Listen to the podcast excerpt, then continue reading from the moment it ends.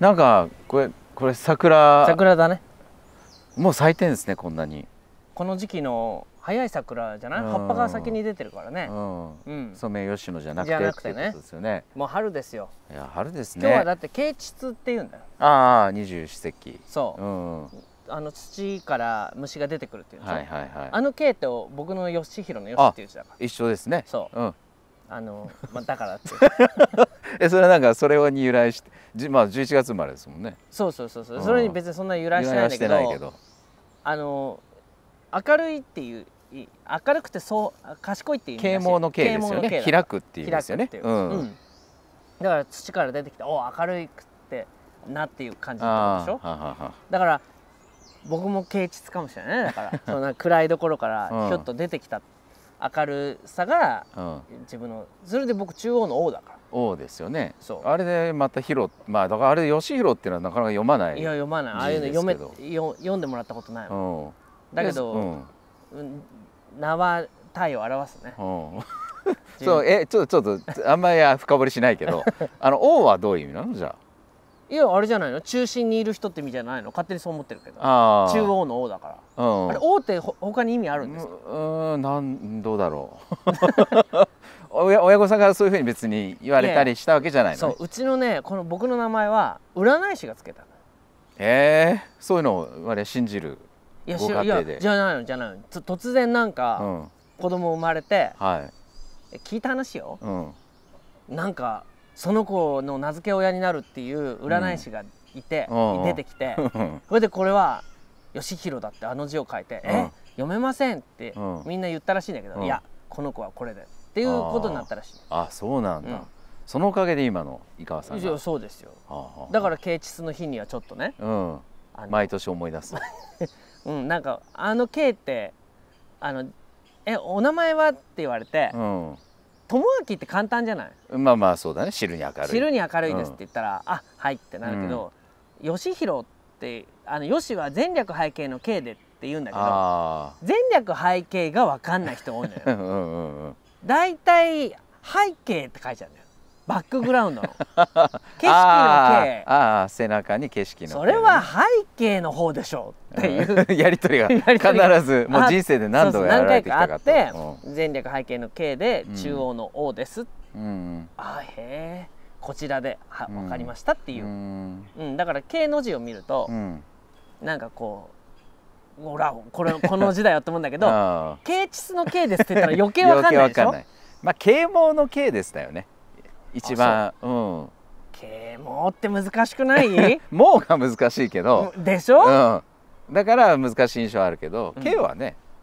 いやいや啓蒙っていう意味が分からないまあ単語としては使わないかね。いやいやそれはもうね偏差値70以上ですよ、だから前略背景ですら厳しいから、まあまあそうねだ難しいのもうなんていうのもうないから、うんうんないじゃない。うん。だからそれあれだな、うん。まあそういう日ですうん、そんな啓蟄の日にお届けしているとはいいうことですね。最近どうですか？いやいやあのー前回のこの豆くるからね、うん。一つはっきりした大きな変化がうん。ありましたのは、うん。あの前の前の回に、うん。あのヒールターンっていうはいはい、話をして、うん、であれ、まあ、それなりにちょっとはご反響いただいたんですけども。そうですか、はい。であの YouTube 見ていただくとですね「いいね」とともに、うん。あのブーイングのやつある下のやつ。うん、あれもついてるんですよ。あついてんの、うん。それはあれじゃない間違っておっしゃったんいじゃないいやいやいや。こでそれまではね、うん。僕結構あのあれを気にしてて、うん。その豆くんに限らず、うんうんうん何らかの動画うにあれついてるたびにちょっとこう傷ついてたんですけど、あ下についてると。ついてるのが。うんうん、あれがね嬉しかったんですよ今回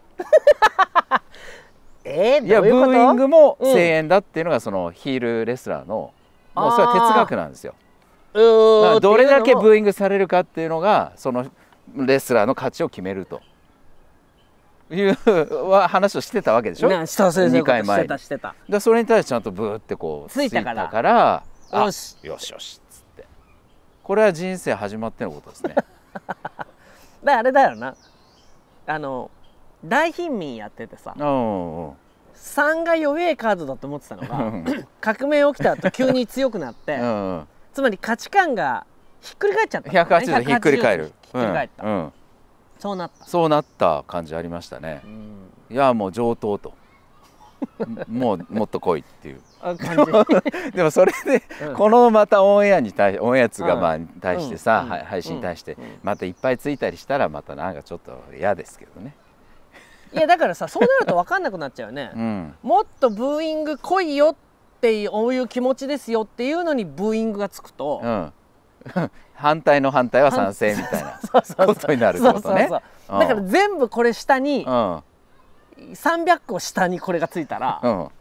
ある意味なんだよこれいつもと一緒でいいねいいねボタンじゃん。っうん。てなっちゃうよね。だんだんなってくるかもね。う。ううんでもね、それで思い出したけどね、はい。これこの前のよちまるでも言ったんだけど、うん180度の変換っていうのは簡単だってうん。風見鶏だほ風見鶏っていうのはこっち風がこん？風がこう吹いてたう。うら、ん。こう向くじゃんはい。でこっちから吹くとこうな反る対になるね。うん。この180度の転換っていうのは案外難しくないうん。難しくないっていうか人はそう変わりやすいうんうん。45度変わるとかああ。60度変わるこれ河合隼さんが言ってたことなんだけどうん。そうなっててだから例えばすごくいい子だったのがね、うん。急に高校に入ってうん髪染めて、なんか不良の仲間になって、うん先生もうどうしてあんなにいい子だったのこんなに変わっちゃったんでしょうかって言っても、うん。それは変わってないよっておうおう180度のターンだからそういう意味で言うと本当に影山君もこれはひもうすごいねおううん。もうなんかこうピアス開けて、うん下緑とかにしてきてね、うん豆くる来ても、うん。あそれはむしろ変わってない。なるほどなるほど。うん単単に記号がプラスがマイナスになっただけで。そうそうそうそうそう、だからそっちの振り幅はうん。そんなに変わらないっていうことみたいで、あなるほど。だから逆に言うとそれをこう繰り返してるうちにうん。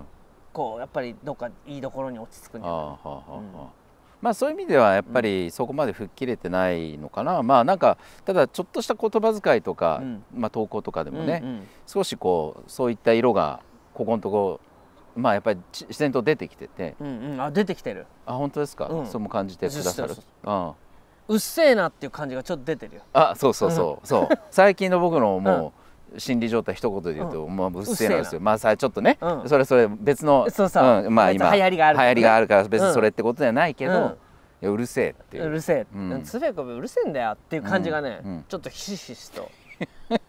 感じ 感じ。いやまあね。いや確かにあのこの撮影にうん。立ち会ってくださってるね、うん。あの坂本さんなんかも、うん。うん。最近の投稿いいよっつって。あいいよって言ってくれる。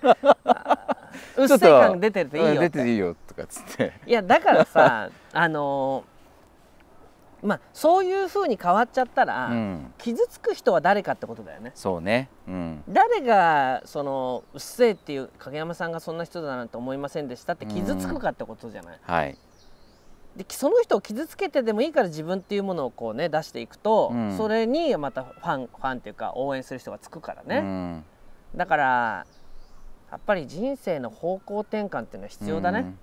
いやそれはね、あの具体的に思い浮かんでるんですよあ浮かんでる。この人とこの人あたりは、うんがっかりしそうだなっていう。あ浮かんでるわけね。浮かんでるんです、だうん。からまあそれはずっと僕はそういう意味では、とうん、止めて止めてた。たわけですよ、うんうん。まあでもそれは結局誰も救えないかもっていう。あ。いやだからそこはちょっといまだにちょっとした葛藤はありますよやっぱり、ーあーその人のことは傷つけちゃうかもしれうん、ないなと。あの人が見たらこう思うかもしれないなとか、うんうん。まあでもね、うん。あのいやそれもどう思うかも分かんないし実際。まあそまあそももそも見てるかも分かんないし、まあ見てないよまあ気にしすぎてもよくないなという、うん。で最近ねちょっと、あのいやちょっと聞いてみたかったんですけど、それに僕のその僕のそういう傾向に拍車をかけてくれてるのが、岡本太郎なんですよ。あなるほど。あのあのあなたの中に毒を持ってっていう本なんかもねあってね、はい。あれ読んでるとうん。なおのこと、うん。もうなんかもうもう、いやもうこの世の中狂ってるっていう爆発だ、ねその自分を爆発させようとうん。いうふうにちょっとこう背中を押される感じもちょっとあったりもして岡本太郎なんかはこれまで人生で接することありました？はい。よくありますよ。あ本当ですか？あの人川崎の人ですからね。あそうですよね。あの美術館なんかもちょっとあります、今の話をちょっと聞いてね。えまた僕はパッとよぎっちゃうんですけど、ええ。もネオ影山だから言っちゃいましたあよぜひぜひ。いろんなこと。ぜひ。忖度。忖度せずに。忖度せずに言っちゃっていいですか、はいはい。ヒールですからね、はい。だったらお前さ岡本敏子いるだろうって思っちゃったんですああ奥さん。岡奥さんってまああれ最後はよまだ養女でしたけどね。あそうそうなんですよ、うん。岡本太郎は岡本敏子と結婚するっていう選択肢を選ばないで、はいはい、はい、結婚するっていうことはいろんなことのしがらみができるからいや逆に言うと敏子の方もあくまで太郎さんの養女であるっていうスタンスを貫いたんですよ。うんうんうん。でやっぱりいかなる時でもうん。敏子は、うん。あのー太郎の味方なんですよね。うんうんうん逆に言うと太郎は敏子という味方がいるから、うん。あもう爆発できたなるほど。っていうことなんですよ。あれはね2人の本をよ両方読むと、うん。もうこれはね対だっていうことがよくわかるわけ。ああそうなんだね。だから、うん太郎だけが突然何か勇気を持ってうん。爆発してるんじゃなく、いうん。やむしろとし子がうん「いけいけいけいけ」って焚きつけてるんですよ。ああはあはあはだからむしろ太郎は臆病でね。あの太郎っていうのはものすごいマザコンですからああうんうん、らしいね、うん。まあいいお家だったりするおんだよね。家で、あのお母さんが作家でね、うん。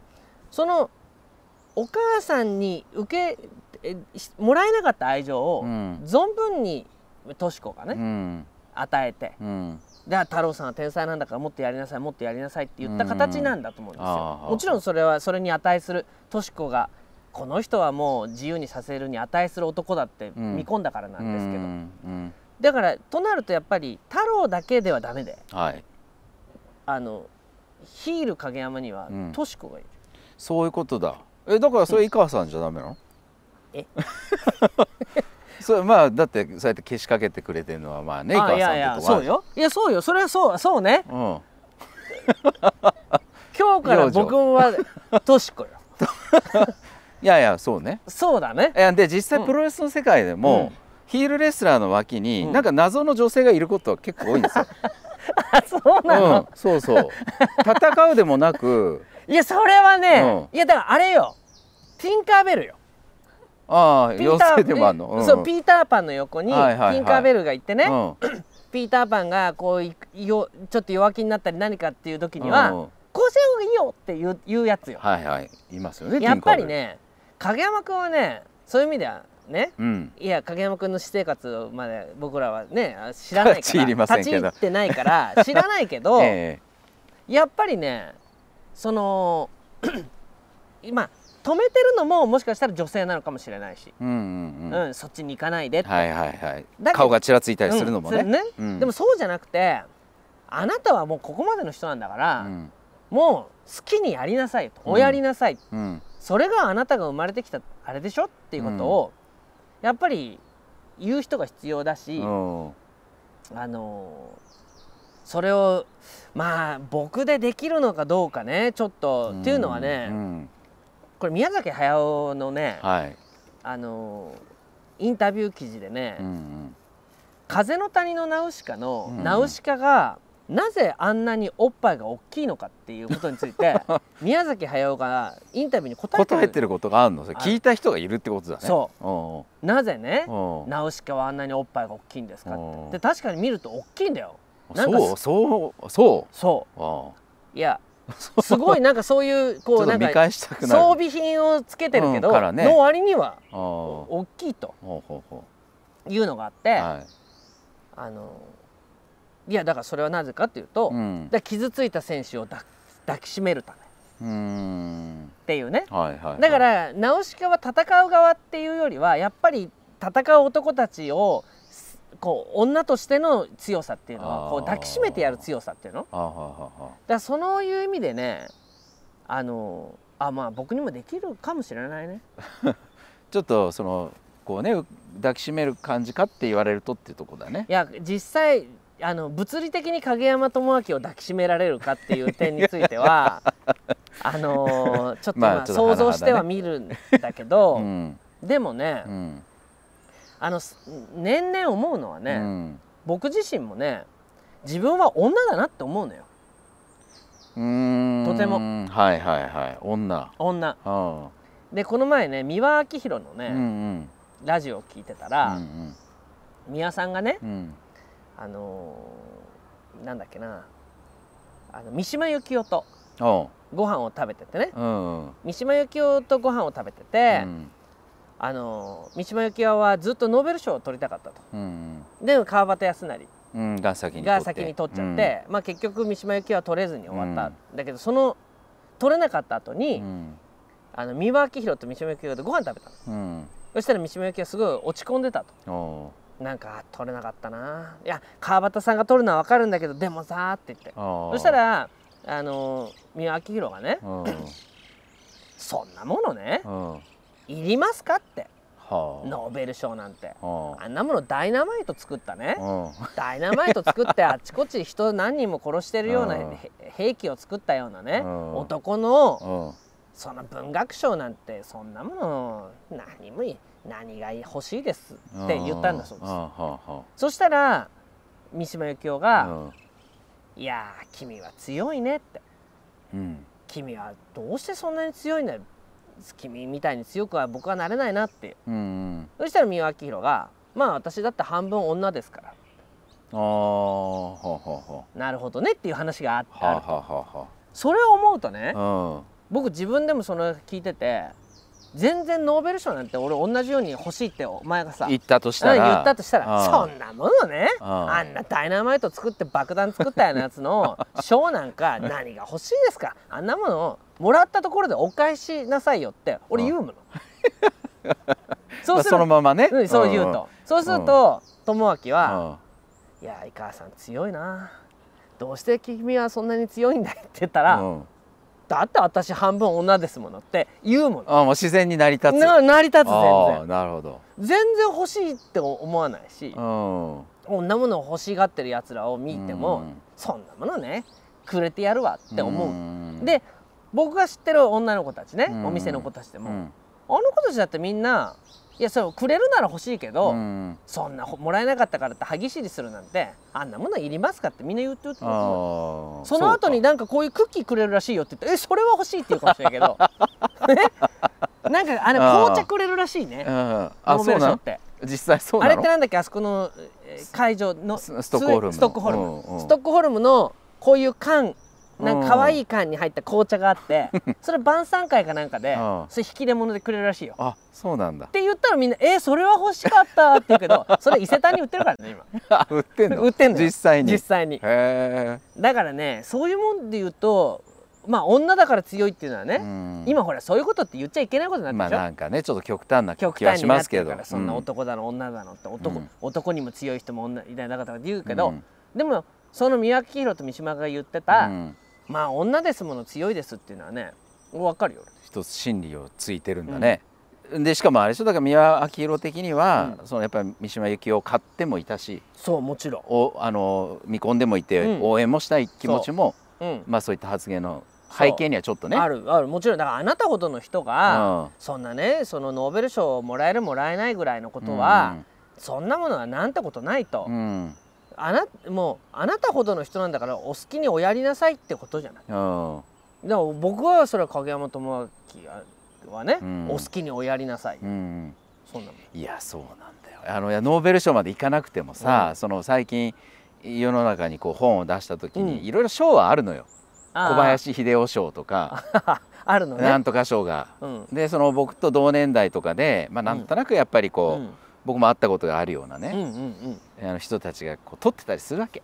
あしょ本本本に関して、う、うん、ものすごい欲しそうじ いや欲しいいや欲しいわけ。って言ってるけど、うん。顔が欲しそうだいや欲しいっつうかなんか悔しいっていうかさその川端康成、うんうん別に取れなくても川端康成が取ったっていうのがちょっとなんかし許せないっていういかや、そうなんだよね、うん、うん、まあまあ川端さんがすごいってのは分かるけどわかるけど、俺に見向きもしないってのはどういうことかと思うんだよね、うん、とは思うんだよね、うん。だからその辺のな嫉妬心っていうのそういうの、んうんうん、そういうのはすごいあるなとは自分に感じる。あ思うのね、うん。やっぱりだからそうなるとうね、ん。あのーいやそういう意味で言うとだからまあみ三輪明宏はさ、うん。いくら三島のことをさ、うん。そうやって買ったとしてもさ、うん。三島は結局それに負けてうん最後ああいう形で自決するじゃない、うんはい。市ヶ谷でね、うん。だからやっぱりまあもちろんそこが女からしてもうん。男の魅力なんだと思うんだよ。その破壊行動っていうか。ああそそこにまでこう衝動を貫けるっていう感じ、そううん女からすればさあのそんな別にねノーベル賞もらったって一生楽して暮らせるわけじゃあるまいーし、うん。むしろ一生ね小説なんか書かなきゃいけないから、うんそんなものよりはもう今日明日の生活ができる方がいいじゃないのっていう、まあことだと思うよ。うん。でもいややっぱり俺はだから変な話さ、うん。三島由紀夫はあの時にノーベル賞をもらってたら一概で自決したのかってのあるよね。うん。それがセーブするっていうかさ、うんだってノーベル文学賞までもらってて、うん。あえて自決することないと、うん。むしろそういうふうな評価が定まらなかったから、うん。俺はなんて言うんだろう。多分その自殺したかったっていうんじゃない何かを見せたかったんだろうね、そうね表現したかった。表現したかった。ショーで、だよね、うんうん。そこまでして自分ってものをこう何か誇示したかったっていう、まあ、弱さとも言えるし、うん。まあ、それだけ世の中このままじゃダメだっていう、うん。なんか思いも強くあったんだとは思うけど、うん。だからもしそこの別の形で何かがそれが満たされてしまっていたらね、そうそうそうそう。ああいう結末にはなってなかったかもしれない、うん、でもそれがどっちがいいかっていうのは分からないわかんないよね。まあ、うん。単純にね自決うんせずに済んでよかったねって話ではないそうそうそうそう。はあるよね。っていうことはあるから、うん。だからそういう意味で言ったらまあだけどね僕よくあのフェラメントの原理ってうん。よくフィラメント？フィラメント。あの豆電球の、そう。ん。その話を言言ったから、うん、い昔にうんあのでもちょっと覚えてないです、あのね、うん。要は僕自身もね、うん。市中水明で言ったら、うん火らしいんですよ。火。あー火火ね。ファイヤはあの、はいえその木下土根水っー、うん、ていうことかな？そうそう。五元素でいうと。そう。うんうん。それでだからもっともっと燃えたいっていう気持ちが若い頃も含めてもっと強くあったの、うんうん。なんだけどいっつも水かけられるっていう感じあるのよ。あなんかこう消されちゃうあう。んうん。それでもうなんかすごくそのことに歯ぎしりするっていうか、うで実際僕もは男だからね。うん周りに女の子いるともうイライラするわけよ、うんこの子たちの危機感のゼロゼロさに。ゼロ危機その感、半分の男の部分ではうんね、半分の男の部分ではこの子たちね。うん。もう今やらなかったら大変なことになるのに何のんびりお茶飲んでんだよ。ボケ。って思うわけよ。うん。で実際はでもじゃあそういうふうにしてまあかしゃかりきになってやるじゃない、うん。そうするとね、まあ、疲れてくるっていうかもうイライライライラしてくるわけよ、うん。でイライライライラするともちろん自分ではハッとすごいものができたと思うわけよ、うん。でこいつらバカは何も気づいてない俺の凄さをなんて思うんだけど、うん後から見返すとね大したことないのよ。イライラして作ったものなんて、うっんていうことがあってうね、ん。であそうかと。電球を見たんですよ。豆電球。豆電球。で電球を見ると電球ってあの中にフィラメントって燃えるところに、まあ、電電流が流れて、はい。それが加熱されて、はい、赤くなって。赤くなってものすごく燃えそう燃えようとする、うん。でもそのガラスの中に、うん、要は燃えない気体が入ってるんだよね。はいはいはいはい。この燃えない気体があるから、あずーっと明るく光ってられるわけ。あははこれがそこに焚き付けるための酸素が入ったらあそれはさあの一瞬もう閃光のごとくはふわーって光るかもしれないけどその一瞬で終わりじゃない。いはい。だからその閃光だから男の衝動ってうん、先行したいのよ。うん、もう一瞬のひらめきでいいと。そう。ひらめきでいいと。一瞬バッとでそのまま灰になっても構わない。眩しくても眩しいぐらいのあほとばしるほどの何か先行になりたい。あスターダストだね。